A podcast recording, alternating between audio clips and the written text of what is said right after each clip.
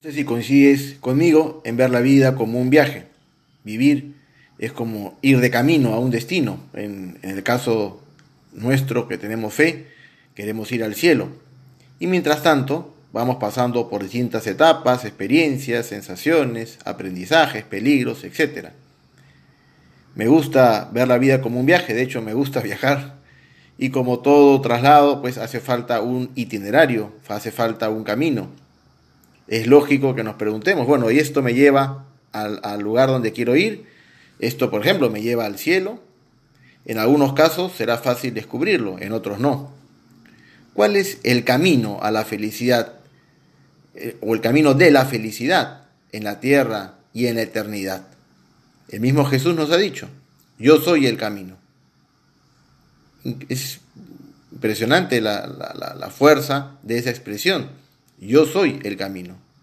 De tal manera es como que Él nos está invitando a seguir sus pisadas, como una manera segura ¿no? de saber que estamos bien orientados.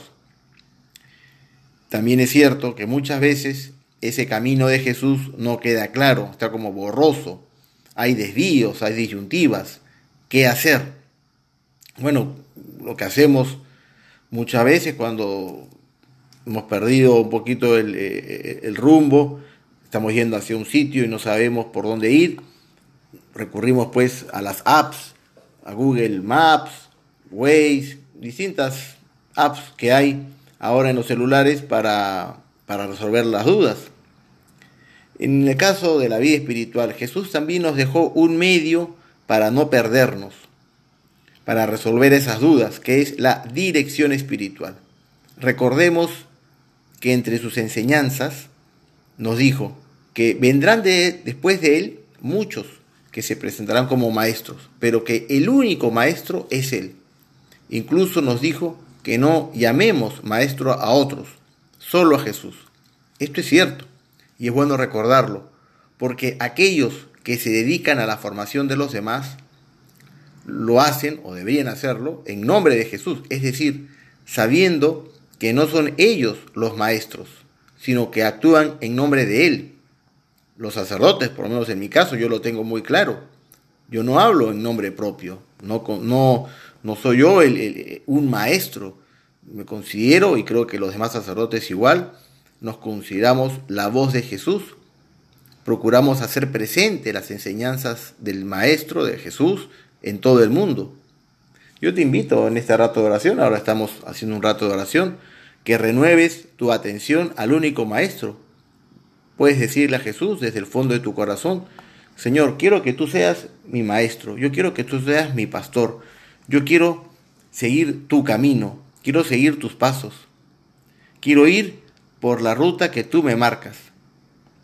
Y quiero a la vez, ahora en este rato de oración, hacer un acto de fe, y sabiendo que me responderás, responderás mis dudas, mis preguntas, me guiarás por medio de la oración y también por medio de la dirección espiritual.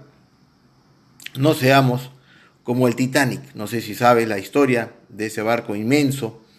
Él fue advertido por otros barcos, que habían glaciares muy cerca, había glaciares inmensos, y que había un serio peligro de chocar con alguno de ellos. Otros barcos que estaban por ahí se lo dijeron, pero el capitán no quiso oír esas advertencias, se confió de sí mismo, él quiso tomar la decisión, puso vigías, en, vez, en, vez, de regresar y, y no poner en peligro la vida de sus pasajeros, puso vigías. Y claro, los vigías lo que hicieron fue ver el iceberg cuando ya era demasiado tarde, lo tenían muy cerca. Chocaron y se hundió el barco. Nosotros queremos seguir el camino de Jesús, queremos seguir a Jesús. No queremos, creo que nadie quiere chocar con obstáculos, no queremos desviarnos, no queremos que nos asalten, que nos pasen cosas malas. Vamos a, a, preguntar entonces, busquemos esos guías puestos por Dios mismo para saber dónde está el camino. Los sacerdotes, amigos mayores, los mismos padres, son nuestros pastores. Si ellos están en sintonía con Dios, prestarán su voz y su capacidad para que el mismo Jesús te haga llegar sus sugerencias. También, lo decía antes, también está la oración, es verdad, como una fuente directa.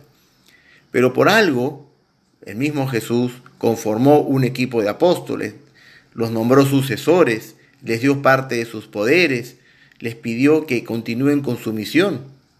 Y es lógico, esto también pasa en la vida civil, deportistas, gerentes, músicos, tienen, sobre todo los de alto nivel, tienen pues un manager, tienen un coach, un consejero, alguien que los escucha, que los orienta. No es que ellos tomen las decisiones por ellos, no es esa la labor. La labor del, director espiritual es ser un acompañante. El director espiritual realiza eso, una labor de acompañamiento espiritual. Actúa en nombre de Jesús, el único maestro.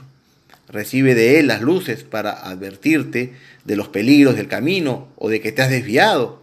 De repente pues tenías que bajar y has subido. Eh, quizá el camino era de frente y te has ido por la izquierda. En fin, vamos a, renovar nuestra disposición, nuestra docilidad, nuestra humildad, sabiendo que cuando buscamos a un director espiritual, estamos buscando al mismo Jesús, estamos buscando a un pastor. Y es bueno terminar este rato de oración agradeciéndole al Señor los pastores que ha puesto en nuestra vida, que están presentes en nuestra vida. Vamos a buscar su consejo, con regularidad, porque no queremos desviarnos del camino. Eso está claro. ¿no? Y por otro lado, también sabemos que en ese camino vamos a encontrarnos a María, nuestra Madre, y ponemos en ella nuestra disposición a ser dóciles, a ser humildes, para buscar a esos pastores que nos indiquen cuál es ese camino, el camino de Jesús.